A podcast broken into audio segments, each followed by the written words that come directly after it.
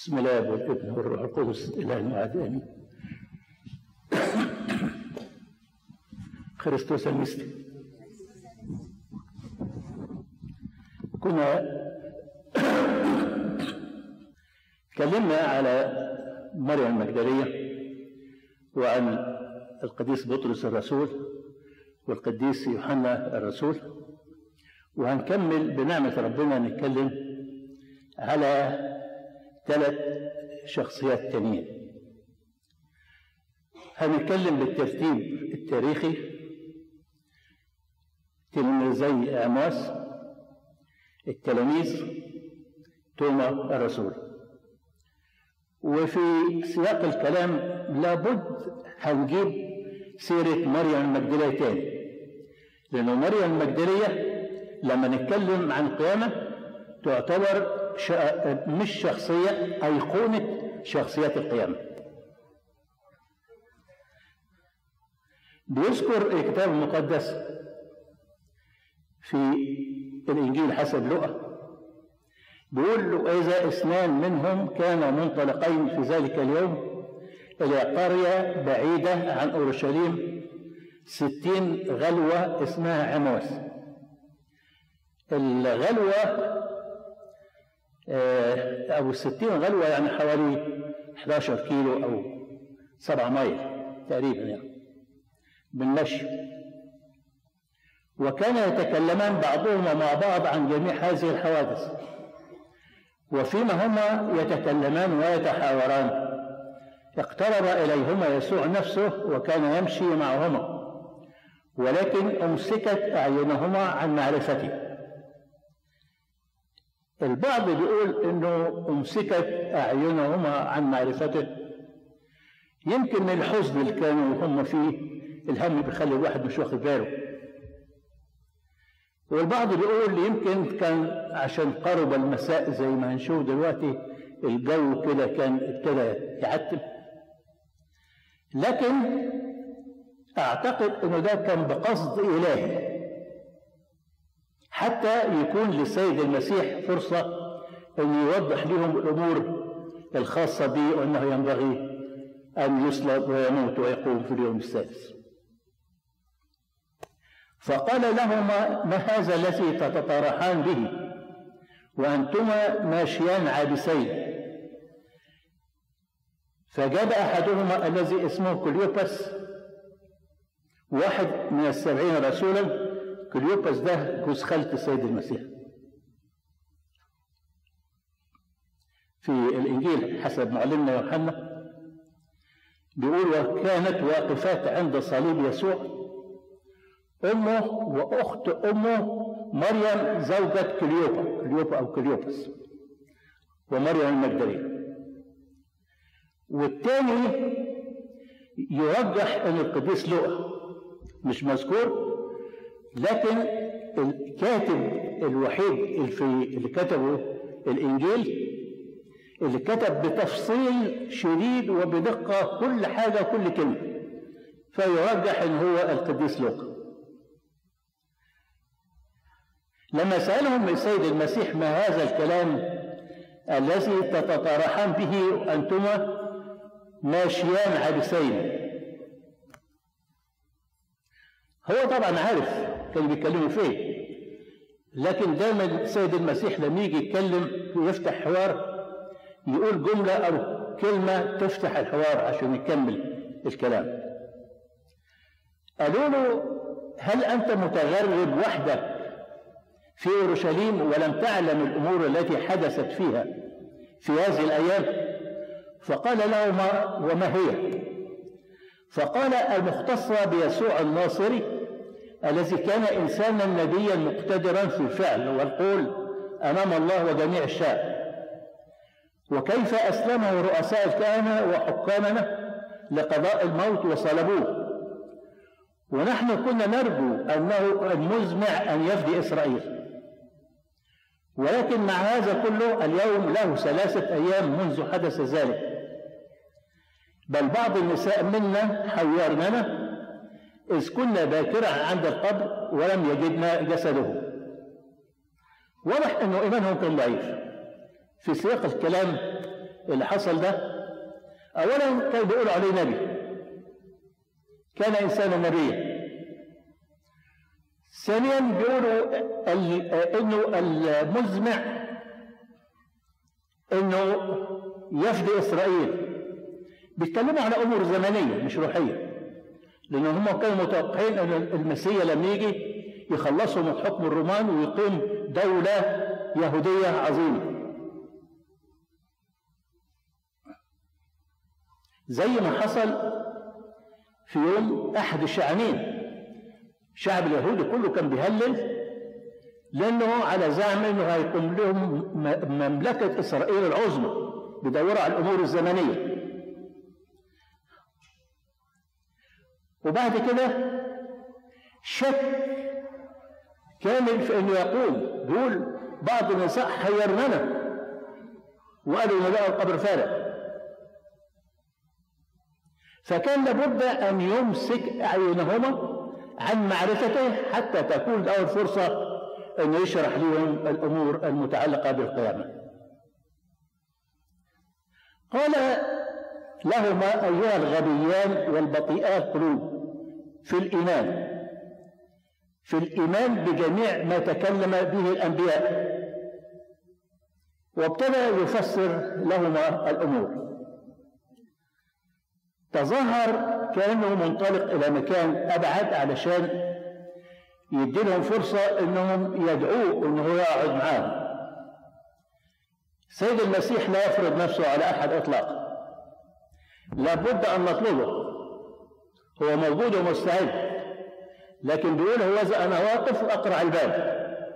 ما بيقتحمش الباب. من يفتح؟ اللي يفتح؟ لابد أن يدعوه الإنسان حتى يدخل المسيح ويعمل ويعمل. تظاهر أنه منطلق لمكان أبعد. فدعوه قالوا له الوقت متأخر. تعال معنا فدخل معهم ومسك الخبز وكسره وبرك وشكر وأعطى. الأفعال الإفخارستية. فانفتحت أعينهما وعرفا. قبل التناول بيقول الكتاب أمسكت أعينهما. وبعد التناول انفتحت أعينهما. وهذا فعل الإفخارستية في حياة الإنسان. إشارة وعلامة أنه من يتناول من جسد ودم الرب باستحقاق يأخذ استنارة روحية بل حياة أبدية. لأنه من يأكل جسدي ويشرب دمي يثبت فيا وأنا فيه. فله حياة أبدية وأنا أقيمه في اليوم الآخر. عشان كده في طقس الكنيسة. في بعض الأباء يمكن في الشغال ما بيعملوش لكن في الطقس الأصل الكنيسة. إنه أبونا لما يجي يناول كل واحد أو واحدة لما يناوله وهو بيحط جوهرة الجسد في بقه يقول له جسد يسوع المسيح. يعطى عنا غفرانا لخطايانا. يديلهم الدم يقول دم يسوع المسيح ويعطى عنا غفرانا لخطايانا. كل واحد وكل واحد يرد المتناول يقول آمين. أو اؤمن بهذا. ليه الكنيسة رتبت هذا الطقس؟ اولا علشان يعيد تنبيه ذاكرة وفكر وداخل الإنسان إيه هو اللي بيعمله دلوقتي؟ ده بياخد جسد ودم الحقيقي للسيد المسيح. ومن ناحية عشان يحذره الا يتقدم للجسد والدم بدون استحقاق. بعد ما تناول التلميذين من إيد الرب انفتحت أعينهما وعرفا ثم اختفى عنهما. فقال بعضهما لبعض ألم يكن قلبنا ملتهبا فينا؟ إذ كان يكلمنا في الطريق ويوضح لنا الكتب. اختفاء السيد المسيح بعد كسر الخبز له معنى. علشان يعرفنا إننا لن نراه بالهيئة الجسدية التي كان يظهر بها.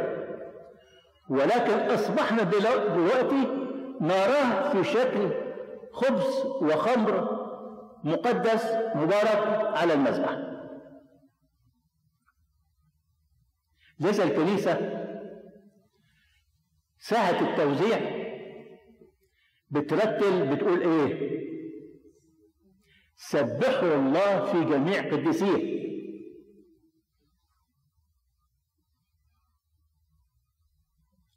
أي أن جميع الذي تناول من جسد ودم الرب قد صار قديسا تقدس. بجسد ودم المسيح تقدس. فأصبح كل الموجودين في الكنيسة دلوقتي بيتناولوا قديسين. فبتقول سبحوا الله في جميع قديسيه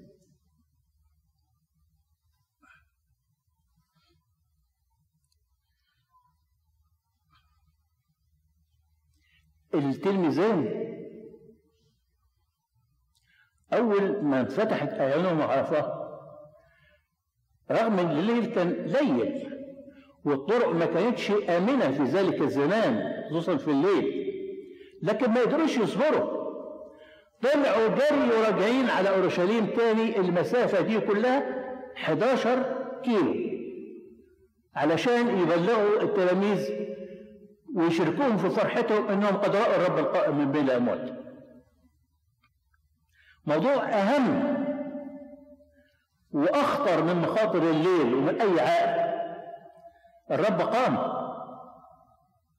واضح إن التلميذين فرق بين حالتهم وهم بيسيبوا أورشليم أو بيسيبوا العليه وراجعين لأنهم كانوا في إحباط. اللي كانوا قاعدين على اثانه وعايشين على شانه كله راح. طلعوا إنه فيش فايده فسابوا العليه وسابوا أورشليم وسابوا الدنيا كلها محبطين خلاص. الموضوع انتهى it's over إنما بعد ما انفتحت أعينهما جريوا يبشروا بالفرح انهم قد رأوا الرب قائم بعد ما استنارت أعينهم. نيجي للتلاميذ نفسهم. بعد اللي حصل في بستان جثيماني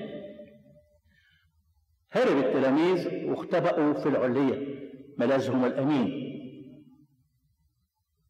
تاني يوم الجمعة الكلام ده كان يوم الخميس بالليل.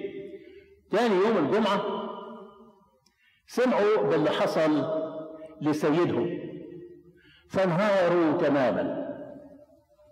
حزن ويأس وانهزام وخوف. كل الأمور السلبية دي ممكن نقول إن دي كانت الحال بتاعه وانقضى اليوم البهدل هو السبت والتلاميذ مختبئين وحالتهم بتزداد سوء. كانوا خايفين.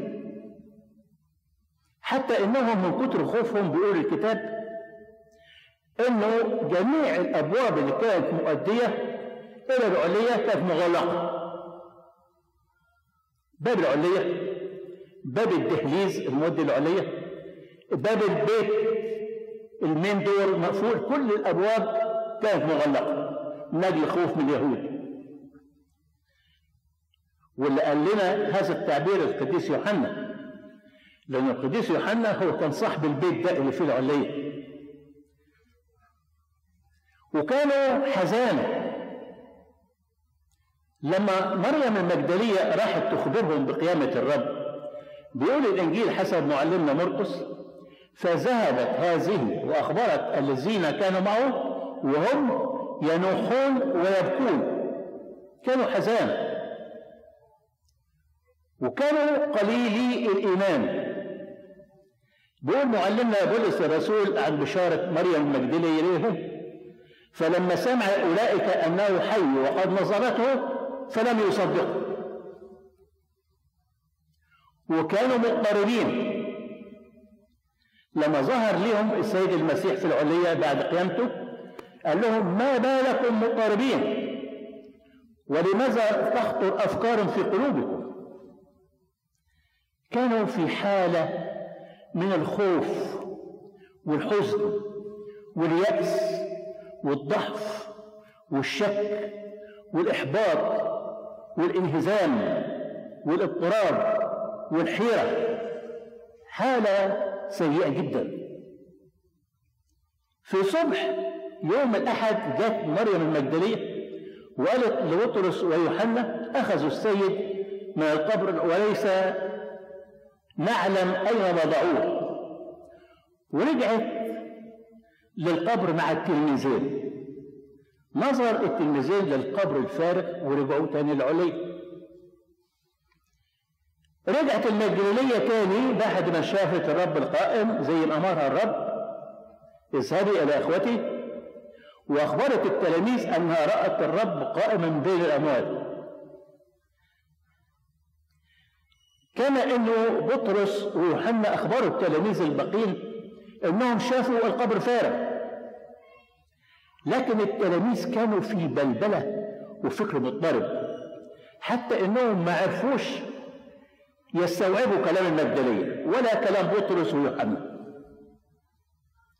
واللي حير التلاميذ أكتر إنه اثنين من التلاميذ اللي كانوا سابوه وراحوا بلدهم عمواس رجعوا يوم الأحد بعد العشية من لأورشليم وقالوا لهم إنهم شافوا الرب.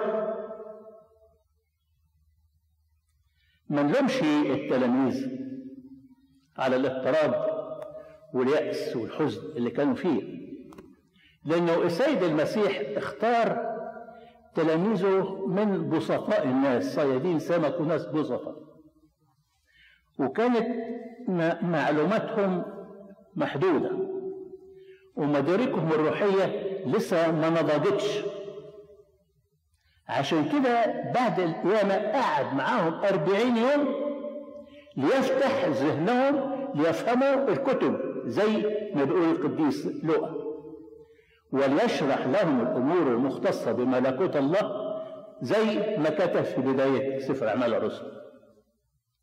لكن بعد صعوده أرسل لهم الروح القدس لكي يعلمهم كل شيء ويذكرهم بكل ما قاله لكم.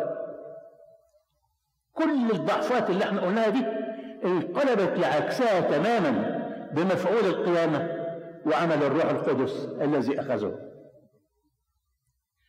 نرجع للتلاميذ في العلية في وسط الحيرة والخوف والحزن والإضطراب والشك اللي كان فيه التلاميذ بيقول الكتاب ولما كانت عشية ذلك اليوم وهو أول أسبوع وكانت الأبواب مغلقة حيث كان التلاميذ مجتمعين لسرب الخوف من اليهود. جاء يسوع وقف في الوسط وقال لهم سلام لكم. ولما قال هذا أراهم يديه وجنبه ففرح التلاميذ إذ رأوا الرب فقال لهم يسوع أيضا سلام لكم. لما قال الرب يسوع لتلاميذه سلام لكم. سلام الرب عمل في التلاميذ فورا فتحول الحزن إلى فرح والخوف لطمأنينة والشك لثقة واليأس لرجاء والضعف إلى قوة والإنهزام إلى نصرة. سلام الرب ما كانش مجرد سلام عادي. ولكن لم يكن مجرد تحية ولكنه كان عطية. سلامي أترك لكم سلامي أنا أعطيكم. ليس كما يعطيكم العالم أعطيكم أنا. لا تضطرب قلوبكم ولا ترهب. سلام العالم ده موضوع تاني مش هو سلام الرب. سلام الرب الذي يفوق كل عقل. زي ما بيقول معلمنا بولس الرسول في رسالته لأهل فيليبي ينشئ الفرح في الحال. ففرح التلاميذ لما جاء يسوع وقف في وسطهم وقال لهم سلام لكم.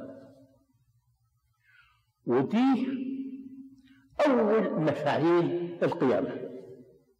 وأكثرها دوما أنه أنشأ الفرح في قلوبهم ففرح التلاميذ إذ رأوا الرب فرح الرب هو علامة الإنسان المسيح فرح فرح فرح لا ينطق به. السيد المسيح كان قال لهم في ليلة العشاء السري بيقول لهم فأنتم كذلك الآن تحزنون ولكني سأراكم أيضا فتفرح قلوبكم ولا ينزع أحد فرحكم منكم. فرح التلاميذ برؤية الرب القائم بين الأموات منحهم قوة. فرح رب القوة بيقول نحمي النبي لأن فرح الرب هو قوتكم. كانت قيامة الرب قوية في ذاتها وكانت قوية في تأثيرها على التلاميذ. استطاعت أن تغير الأمور تماما تغير مجرى الأمور تماما تغير شخصية التلاميذ تماما. التلاميذ اللي كانوا خايفين. لا يجرؤوا بانتسابهم للسيد المسيح مؤثرين على نفسهم. أخذوا قوة من القيامة قوة كرازة عجيبة لدرجة أن بطرس اللي في يوم من الأيام أنكر وكان مستخبي مع التلاميذ. وأنكر قدام جاريه وقف قدام رؤساء الكهنة ورؤساء الشعب ويقول لهم ينبغي أن يطاع الله أكثر من الناس. فرق بين بطرس في مسافة وجيدة وجيزة ولكن كان تأثير القيامة في حياته. ويوحنا وقف يقول الذي سمعناه الذي رأيناه بعيوننا. الذي شهدناه ولمسته أيدينا؟ وقد رأينا ونشهد ونخبركم بالحياة الأبدية التي كانت عند الآب وأظهرت لنا. بيقول سفر أعمال الرسل. وبقوة عظيمة. كان الرسل يؤدون الشهادة بقيامة الرب يسوع ونعمة عظيمة كانت على جميعهم. آخر شخصية من شخصيات القيامة. توما الرسول. في ناس كتير كل ما يتكلموا عن توما يقولوا عليه الشكاك وعديم الإيمان ويحطوا على دماغه. أنا رأيي إنه القديس توما قديس مظلوم. طب إشمعنى هو؟ طب ما التلاميذ شكوا. بل شكوا أكثر منهم ده شكوا وهو موجود في وسطهم.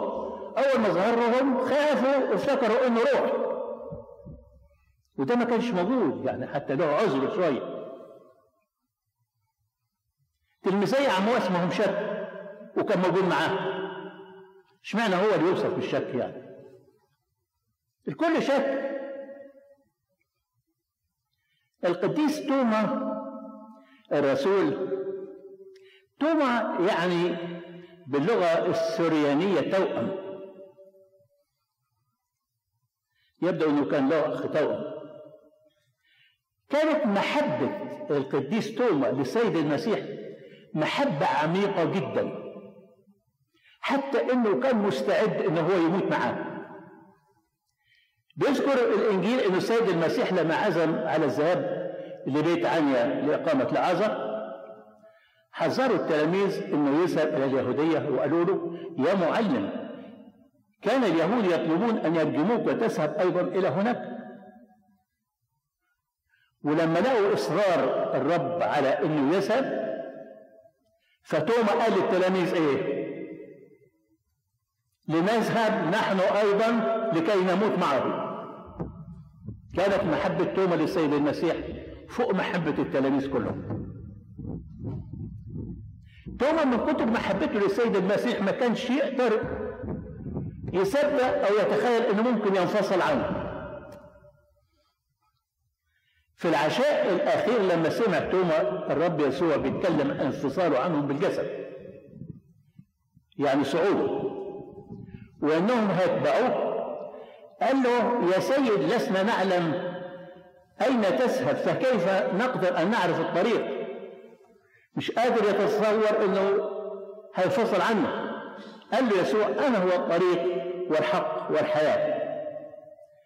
إحنا مدينين لتوما الرسول بسؤاله ده لأنه إجابة الرب أنا هو الطريق والحق والحياة. بتظهر للعالم حقيقة الإيمان المسيحي المؤسس على المسيح يسوع الذي هو الطريق والحق والحياة. لما قام الرب يسوع من الأموات وظهر لتلميذه في العليه ما كانش معهم توما ساعتها. قالوا له التلاميذ الآخرين قد رأينا الرب. قال لهم إن لم أبصر في يديه أثر المسامير وضع إصبعي في أثر المسامير ووضع يدي في جنبه لا اؤمن ما كانش ده شك قاتل لكن كانت لهفه يعني اضرب لكم مثل. زي مثلا واحد عرف إنه واحد بيحبه جدا عمل حادثة ومات. وبعدين جم قالوا له ده طلع إنه ما ماتش ده اتجرح بس وكان مغمى عليه وفاق وخرج من المستشفى. فمن كتر لهفته قال ما صدقش إلا لما أشوفه وأحضنه. واخده في ايديا الاثنين لازم بالمناسبة الكتاب المقدس ما قالش إن توما لما قابل السيد المسيح حط صباعه في جرح ما قالش كده. لأنه لم يجرؤ أن يفعل هذا. لكن بمجرد إنه شاف الرب يسوع عمل إيه؟ طرح توما نفسه عند قدمي يسوع ونادى ربي وإلهي. توما القديس المظلوم أول من يعترف علنا بلاهوت المسيح. ربي وإلهي. في إيمان توما وسجوده أمام الرب وبيقول ربي وإلهي إحنا مديونين مرة تانية لتوما بإعلانه إيماننا وعقيدتنا إنه شاهد المسيح الإله المتجسد الذي صلب ومات ودفن وقام به الأموات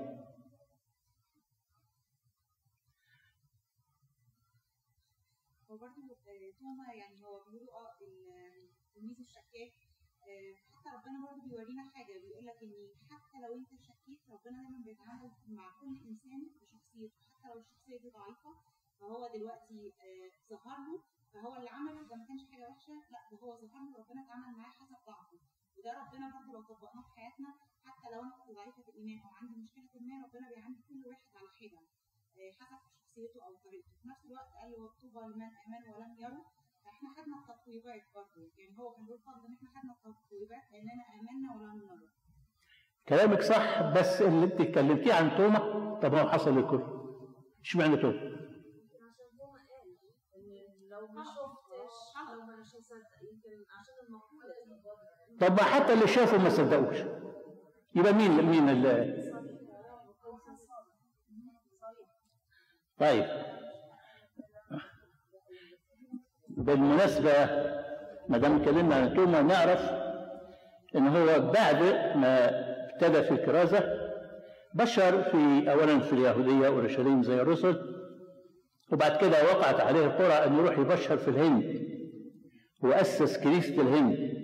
لذا في الهند بيعتبروا الكنيسة المسيحية مؤسسها وشفيعها توما رسول زي ما إحنا في مصر بنعتبر ماريمورقس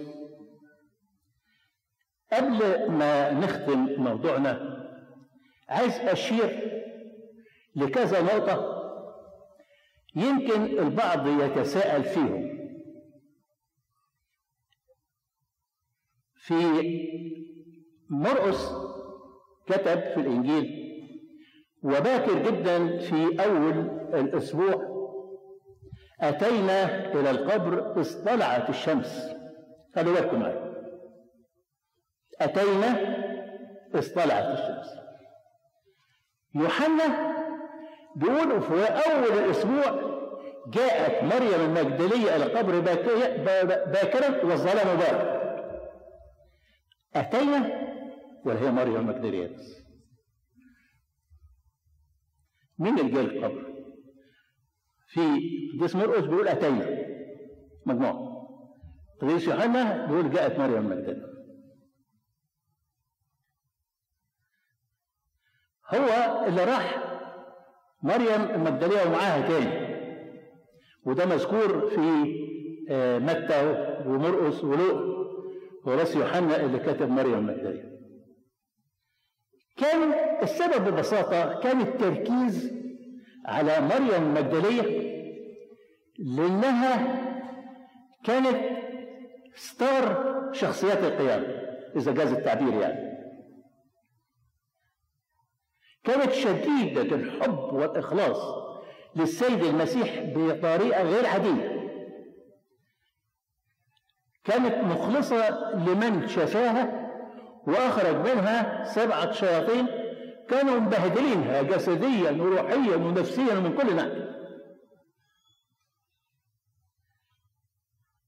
فكانت أول من رأى السيد المسيح بعد قيامه وكان أول اسم نطقه السيد المسيح بعد قيامته اسمها هي. بل هي اللي طلب منها السيد المسيح أن تكون مبشرة للتلاميذ وبالتالي البشرية كلها بقيامة الرب. النقطة الثانية من ناحية التوقيت. القديس يوحنا بيقول إنه كان مريم المجدلية جاءت إلى القبر باكرا والظلام باقي والقديس مرقس بيقول وباكرا جدا في أول الأسبوع أتينا إلى القبر اصطلعت الشمس. كانت الدنيا عتمة ولا الشمس طلعت؟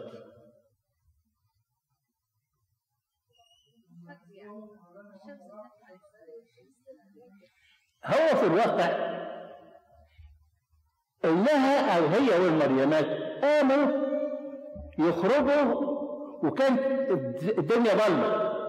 لسه على ما وصلوا القبر هي المسافة من أورشليم لغاية الجلجثه القبر كان قريب من الجلجثه حوالي 2 كيلو.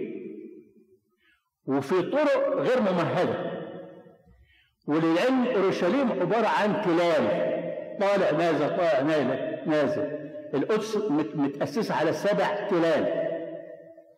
فالاثنين كيلو مش ستريت كانوا طالع نازل فخدوا يمكن ساعة ساعة إلا ربع حاجة زي كده. كانت الشمس طلعت على مصر.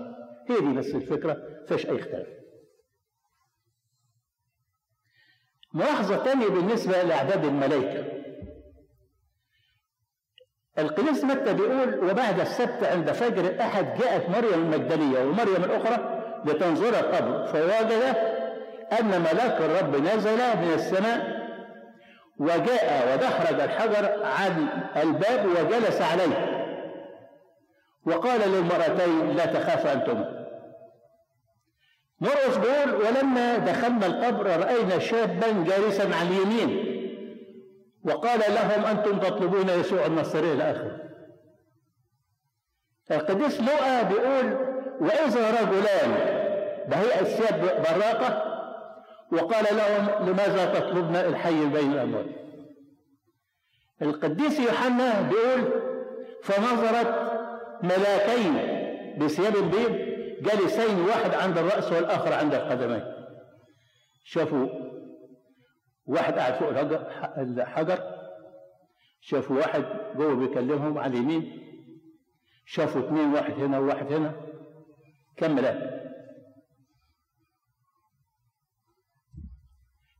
أربعة؟ لا.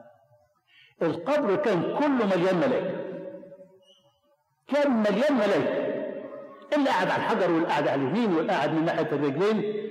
فحسب ما شافوا قالوا لكن القبر كان كله مليان ملائكة خلي بالكم من إذا كان الشيء بالشيء يذكر. جاني فيديو من يومين ثلاثة وفي صورة إنه الحجر بيتدحرج كده وبعد كده السيد المسيح طالع. السيد المسيح قام والحجر ما زال على القبر. بعد كده نزل الملاك ودحرج الحجر عشان يبين لهم ان القبر فارغ آخر حاجة بقى السيد المسيح قال لمريم المجدلية لا تلمسيني ليه؟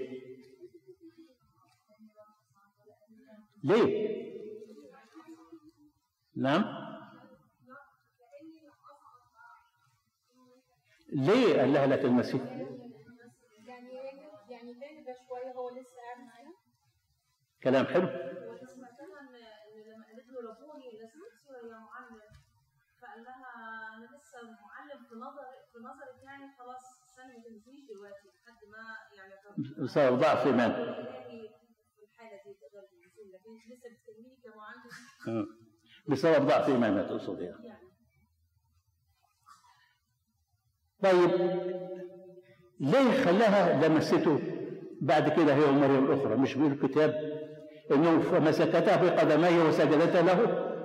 ليه خلوهم مسكته. طب ما هي هي؟ هي أمانها هو.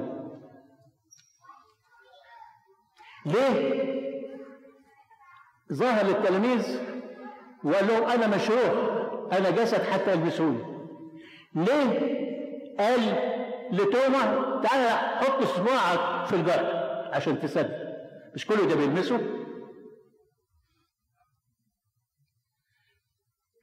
بيقول الكتاب. أما مريم فكانت واقفة عند القبر خارجا تبكي وفيما هي تبكي انحنت إلى القبر. فنظرت ملائكين بثياب بيض جالسين واحد عند الرأس والآخر عند القدمين حيث كان جسد يسوع موضوعا. فقال لها يا امرأة لماذا تبكين؟ فقالت لهما أنهم أخذوا سيدي ولست أعلم أين وضعوه ولما قالت هذا التفتت إلى الوراء فنظرت يسوع واقفا ولم تعلم أنه يسوع.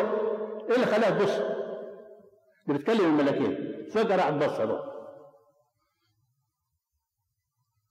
واضح انه لما ظهر السيد المسيح الملاكين ارتجفوا أو سجدوا أو اتنفضوا فعرفت بتبص تشوف إيه اللي خلاهم يعملوا كده. فنظرت يسوع واقفا ولم تعلم أنه يسوع. دي عايشة معاه. دي سايبة بلدها في الجليل وماشية وراه على طول تخدمه.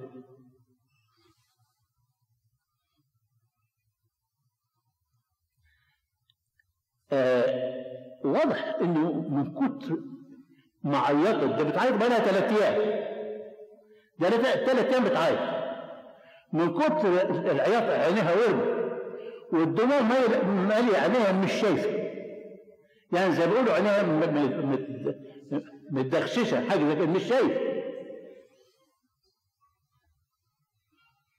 فقال لها يسوع لماذا تبكين؟ من تطلبين؟ فظنت أنه البستاني فقالت له يا سيد إن كنت أنت قد حملته فقل لي أين وضعته وأنا أخذه. فقال لها يسوع يا مريم لما ناداها باسمها عرفته من صوته. أول ما قال لها يا مريم عرفته من صوته. فالتفتت إلى تلك وقالت ربوني الذي تفسيره يا معلم فقال لها لا تلمسيني لأن لم أصعد بعد إلى أبي ولكن اذهبي إلى أخوتي وقولوا لهم إلى آخره. سيد المسيح بيقول لمريم المجدلية لا تلمسيني. يقصد هو عارف إنها من كتر حبها ليه مندفعة وعاطفها عواطفها جياشة ناحيته. لو لو كان ممكن تهجم عليه تحطونه وتبوس ايديه تبوس رجليه بانفعال وخصوصا السيدات يعني انفعالاتهم أكثر من الرجالة شوية. فقال لها يسوع اهدي اهدي شوية. سن يعني ما, ما تهجميش بعواطف الجياشه دي هدي شوية وخصوصا أنا لسه قاعد معاه. قال لها لأن لم أصعد بعد إلى أبي. يعني أنا لسه قاعد معاكم. هدي شوية. فلما هديت شوية سمح لها هي ومريم الأخرى إنهم تمسك قدماه وتبوسه مريم المجدلية دي